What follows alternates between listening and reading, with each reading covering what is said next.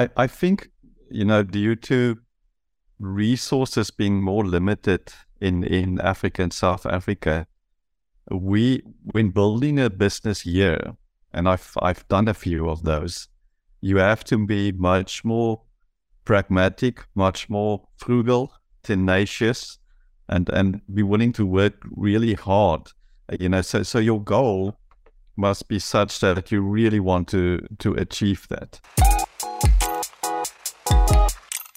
Welcome to Startup Health Now, the podcast where we celebrate the entrepreneurs and innovators who are transforming health. I'm your host, Logan Plaster. One of my favorite things about our startup health community of nearly 500 companies and upwards of 1,000 entrepreneurs is just how global it is. It is so easy to get caught up in your local challenges and your standard ways of doing business and forget that there is this global village of entrepreneurs, many of whom are thinking in wonderfully different and creative ways about the same challenges you're facing. We need each other and we need to build strong lines of communication. One way that we see cross border innovation is when a startup attempts to break into a new global market. Today on the podcast, we're bringing you one such story a snapshot of a startup working to expand from South Africa to the United States. The conversation is with Herman Lintvelt and Michael Fox, the founders of Augmental Technologies, a company providing digital coaching and content that supports families with children who have ADHD, autism, Tourette's, and other neurodivergent conditions. I wanted to learn some of the practical ways they're adapting to a new market environment. Like, are they setting up a physical office in the States or going all virtual? How are they handling marketing and branding? But I also wanted to hear what they're bringing with them that's unique to South African entrepreneurs. We need a diversity of perspectives, different styles of ingenuity in order to break out of the intractable problems that we experience in health globally. In our chat, they offered us a slice of life of a startup in the throes of international expansion and share a number of helpful nuggets of wisdom that'll be useful to entrepreneurs in any stage of growth. Stick around. So, a big reason why we're having this conversation is because you've developed this app and this platform in South Africa. You have a distributed global team, you're a global company, uh, but you have your eyes set on expanding into the United States. And this is a common theme for a lot of the companies that we work with. We've invested, Startup Health has invested in 440 companies from 29 countries. And often uh, there's this desire to expand into a larger market, whether that's parts of Western Europe, whether that's the United States. And so we want to talk through some of the strategies and the thought process behind expanding a product specifically for this episode into the into the United States. Mm-hmm. So take me to the initial thought process, uh, the considerations that you went through to decide. You know what, um, sort of owning the South African market is is not the end point for us. We need to go. We need to go bigger. Yep, I, I think to to jump in there, I think that the connecting DNA, I think, between myself and Herman is really using technology to solve, you know, meaningful problems. And if you start from that point, point all important and important problems, that's where neurodivergence really became an, an, very interesting space for us to look at. And we quickly came to realize, like, that the problem that initially starting to try and address in South Africa is a global problem. It's a problem that's that's not only in the developing world but also the developed world. And um, and then I think we're you know, thinking tactically about addressing you know this major need. We started looking at different regions and different countries where you know, which where we would want to start focusing. And I mean, if I think of some of the primary variables that we looked at as in deciding the US market, it was based on need and prevalence. I mean, the US has by far the the highest prevalence of neurodivergent conditions in known health system in the world.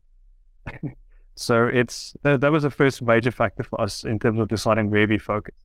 I think the the second one, which especially if you're a company that's focused on coaching and content, you know, these video guides, language is a phenomenally important thing and cultural similarities, especially when it comes to nuanced topics like mental health and neurodivergence.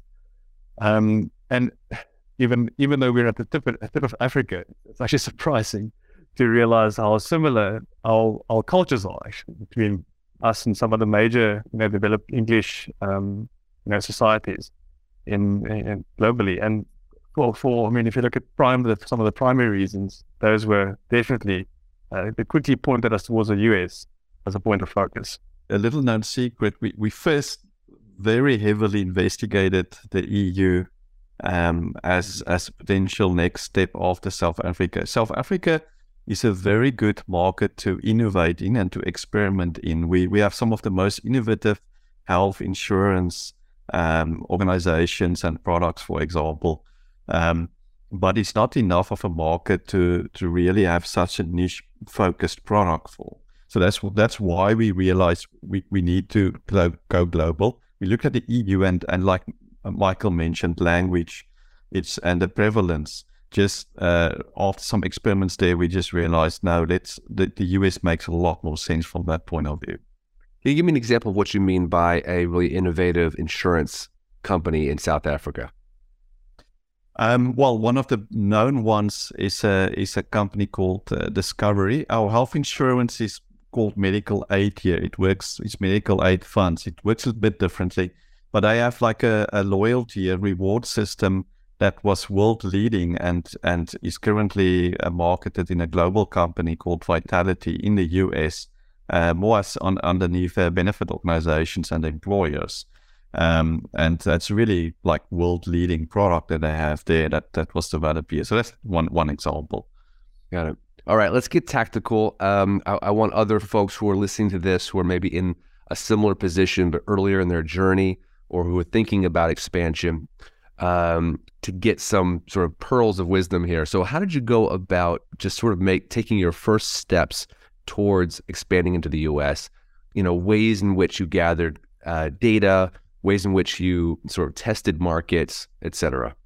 Yeah, um, what's interesting is we, we, very quickly realized. Well, I think there are two parts to it. Um, on the first hand, we even when we start initially launched our MVP product, we started seeing seeing quite a, a, a base of, of parents from the US finding us on uh, and, and actually starting to engage with, with our product um, actually quite disproportionately to where we were focusing our actual, you know, marketing huh. effort.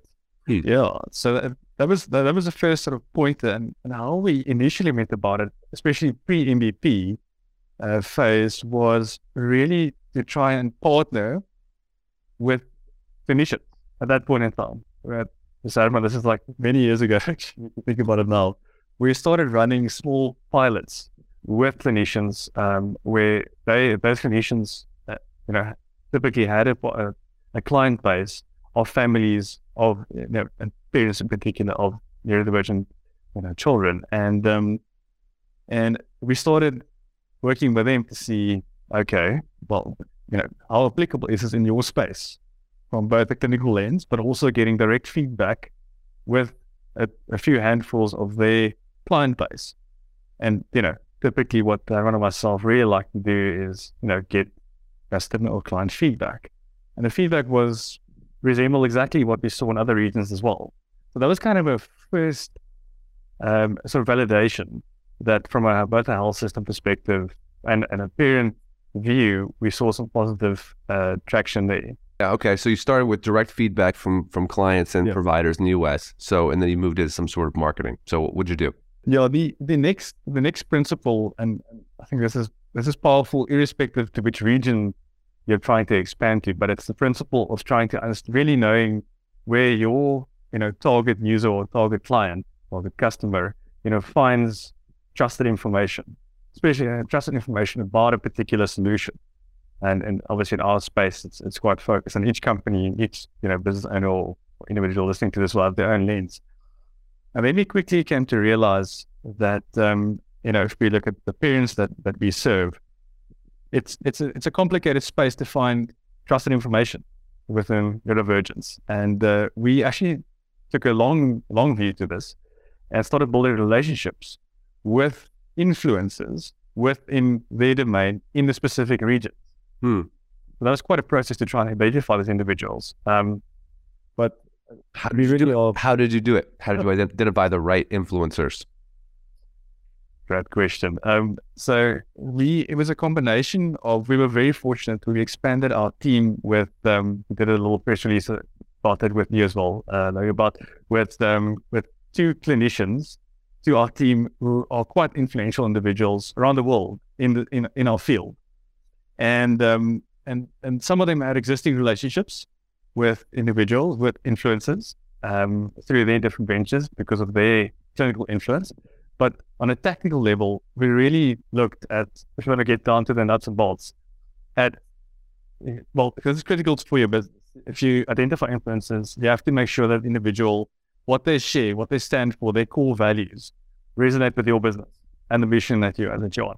As you can, that's very easily missed, more easily than you think.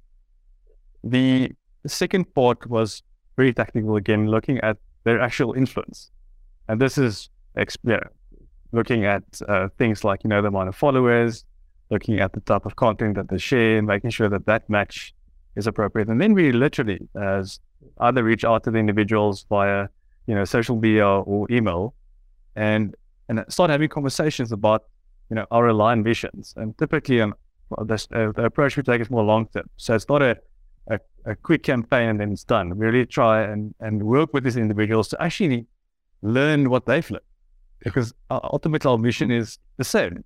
The whole premise of what they're doing is really, and in our case, you know, it's typically parents who've walked the walk, experience with children that are diagnosed with autism, as an example, and and they share their experiences, and we really try and, and we work with them because uh, you know our missions are so aligned. For them to support us is really to support the community as well. So to try and find those real connections, yeah, um, I think is quite important. Yeah. And you feel like that worked for you? That strategy you feel like has been successful so far? So far, it's cool. It's, yeah, yeah. Like it's, it's so so far. Yeah, we, I, I, something that Michael did glance over we, before we, we started working more with influencers. We, we did try do some social media campaigns directly with, with a with a limited budget, but still, um, you know, uh, social media advertisements and posts and that we, we still do that to form a good um, baseline of content now. Much more content focused, less marketing. But earlier it was marketing, and that just didn't work because mm-hmm. we're not a trusted brand yet. So, so who are, who are we to say this thing will work? The parents aren't going to listen to us. Um, so, so that that was a big early learning, and that that we that we realized now we, yeah, we we can't do that directly. We have to work via people already trusted and get those referrals and testimonials, and, and so we're working very hard on those relationships with with every parent and and now the adults uh, when when they can start joining the platform building it with each of them as well. So that's quite important to us. Got it. So a very strong organic approach. Every time you get yeah. a, a family a user they're basically like a node that becomes the best type mm-hmm. of word of mouth advertising i'm guessing yeah. and they've got they've got their community their people and if you can get that node to turn into a community then it's spreading like wildfire so we've talked about direct feedback from clients and providers, influencers, content marketing. Um, any other major steps that you've taken thinking about this expansion? Well, maybe a, a admin step we did incorporate in the US. So, so we have a USA company. It just makes the the paperwork and contracts those things much much mm. easier. Mm. Uh, so that's a, a, boring little detail. well, yes, bor- yeah, boring, but I mean, this is a podcast for entrepreneurs and startups, and, and those are the kinds of things that they think about. Was that mm. um, was that challenging? Any words of advice about how to make that go smoothly?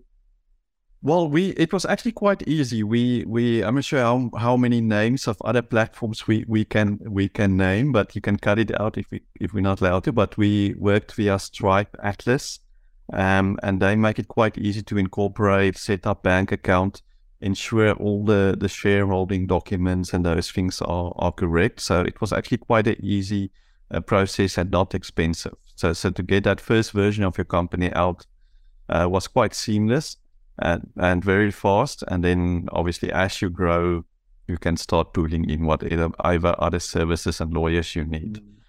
What's your philosophy on having uh, boots on the ground, having people in the United States, or how often you should travel, you know, and be be there in the market yourself?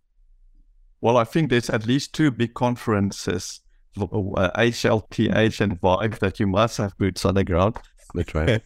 um, we, I, I think from what we've been doing on the B2C side, that's easier to do remotely. Yes, it's challenging and we're still figuring things out, but but we're getting there.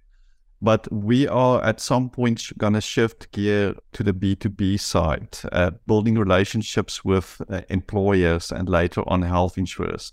And for that, I believe we need boots on the ground. We need people to do, to build it ourselves, actually do that relationship building, that business development in the US on the ground. So I think then that becomes very important for us. Uh, how often do the two of you make the trip? I know it's not an insignificant, uh, tr- you know, bit of travel. Um, while we do both have USA business visas, but due to COVID, we have not made this trip for Augmental yet. Actually, we've okay. we've been managing everything remotely, um, but we're planning uh, now quite quite a bit of a trip in March. There, there you go. Um, well, that's an encouragement to a company that wants to expand into a new region and the power of, of virtual business and remote work that you can begin that process uh, before you even come. Um, talk to me about kind of milestones. Um, have you had moments that you felt like were real breakthrough moments in this um, expansion process, or is there a moment that you're that you're looking forward to this year? Well, I think a recent uh, breakthrough moment, uh, speaking to, to what Michael mentioned, the influencers, we had uh, one influencer do a, a video uh, with uh, where we, we were promoted, but was not the main aim, wasn't to market. And we had 400 signups due to that within 24 hours. Wow. Uh, to give you an idea, that's a, about a quarter of our new user base now. Wow. Um, so, so that was a wow moment to really see the, the power of, of getting the right people to to buy into what we're trying to do and how we're doing it because they, they need to buy and they, they're not going to just tell the world about something they don't believe in. So that was quite well. And, and in general, the last few months, I think we, we are really overawed or amazed by the people we meet on this journey and the passion for the space. Mm. So that that that's very special uh, special to us. Um, this this year, what really excites us is the growth opportunities. We we feel we're now in a good position. We we're growing the the user base. We're starting to see that early growth in revenue because we've just re- uh, released uh, in December our first uh, premium functionality subscription uh, based uh, so we're starting to see that that early tweaking, and we're building up to a to a bigger fundraise later this year. So so it's it's going to be an exciting growth year, I think. That's awesome. You know, something we talk a lot about at Startup Health are the the mindsets of a health moonshot company uh, as compared to a transactional uh, a startup that is really just sort of thinking quarter by quarter um, how do we maximize revenue, profits, you know, shareholder value? Uh, really thinking about these audacious goals of bringing better care to children globally, these massive global health goals. And one of the principles we always talk about is is collaboration and, and just the need for, you know, multiple companies to be rowing in the same direction. It's not all adversarial and competitive. Uh, the goal is these kids, right? The goal isn't just one company. So I'm curious um, how that plays into what you're doing because there's a lot of organizations, a lot of startups, a lot of companies thinking about uh, children with autism and children with um, neurodivergent conditions. Mm. Um, so, how does col- the sense of collaboration play into your move into a new market?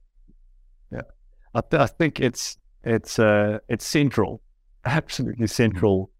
To moving into not only to another more market, but also to achieving the moonshots, as you mentioned there, Logan. Um, so, uh, and I think actually to your previous question, one of the the big milestones, not milestones, but like aha, you know, wow moments to me was when we when you start working with these organizations and people, exactly to that collaboration side, and these organizations or, or, or individuals, you know, are so well aligned. We see the same mission, and um, so no, uh, it's it's pivotal to to what we do and, and, how we approach that. I think it's it's very what, what's we've been working well for us is taking a step back always and looking at your different partners to be like, okay, what are our core strengths and, and what are yours? And how can we combine which we're both about? And sometimes what's interesting, a lot of conversation we've been in, what's on their website isn't what the founders would say as their core strength. So, so it's an interesting uh, few process or experience that we've been through. But when when you you know when the right collaboration happens, it's it, I think it's magic. Yeah. Is there anything unique about the South African sensibility that you think you're bringing to the U.S. market? I really believe in this cross-border sharing of not just knowledge but of culture, um, and and just seeing, you know what, we could we could think about this a different way. Let's let's expand our minds and think globally. So, what are you bringing to the U.S. culturally with this product, Cameron? That's an interesting question. Um, I I think you know due to resources being more limited in in Africa and South Africa, we when building a business here, and I've I've done a few of those, you have to be much more pragmatic, much more frugal, tenacious, and and be willing to work really hard.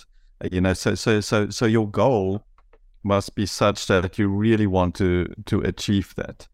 And and I think we we we bringing a bit of that over in that it isn't a an easy time for funding.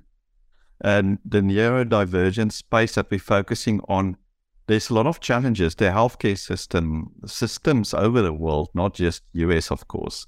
There's massive challenges. So, so, so it's it's not the easy space.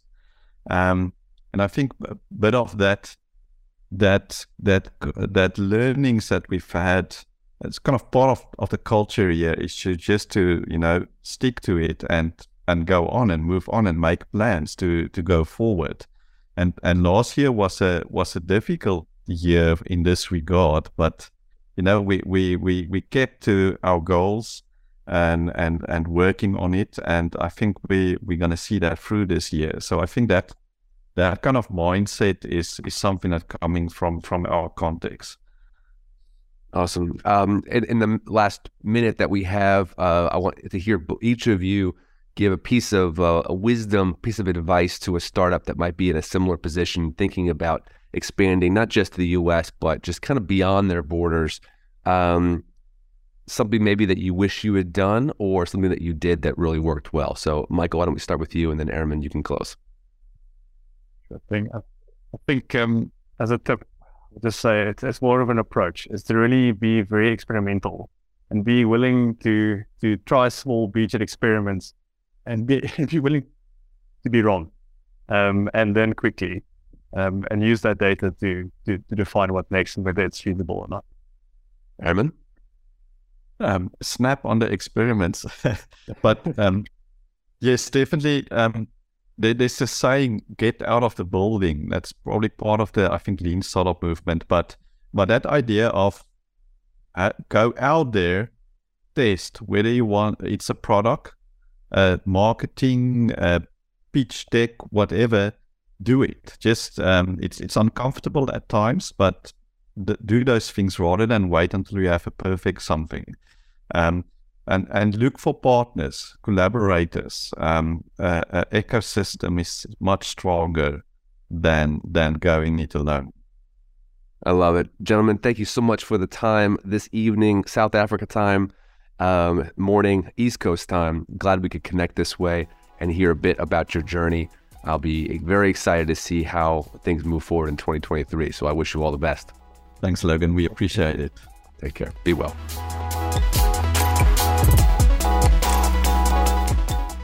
Thanks for listening to Startup Health Now. Startup Health invests in health transformers around the world who are dedicated to achieving audacious health moonshots. If you want to learn how you can join this community of entrepreneurs, or if you want to connect with one of our 450 companies, go to startuphealth.com if you'd like to learn how you can invest in our Health Moonshot Impact Fund, go to healthmoonshots.com. Thanks for listening to Startup Health Now. We'll be back again with another episode next week.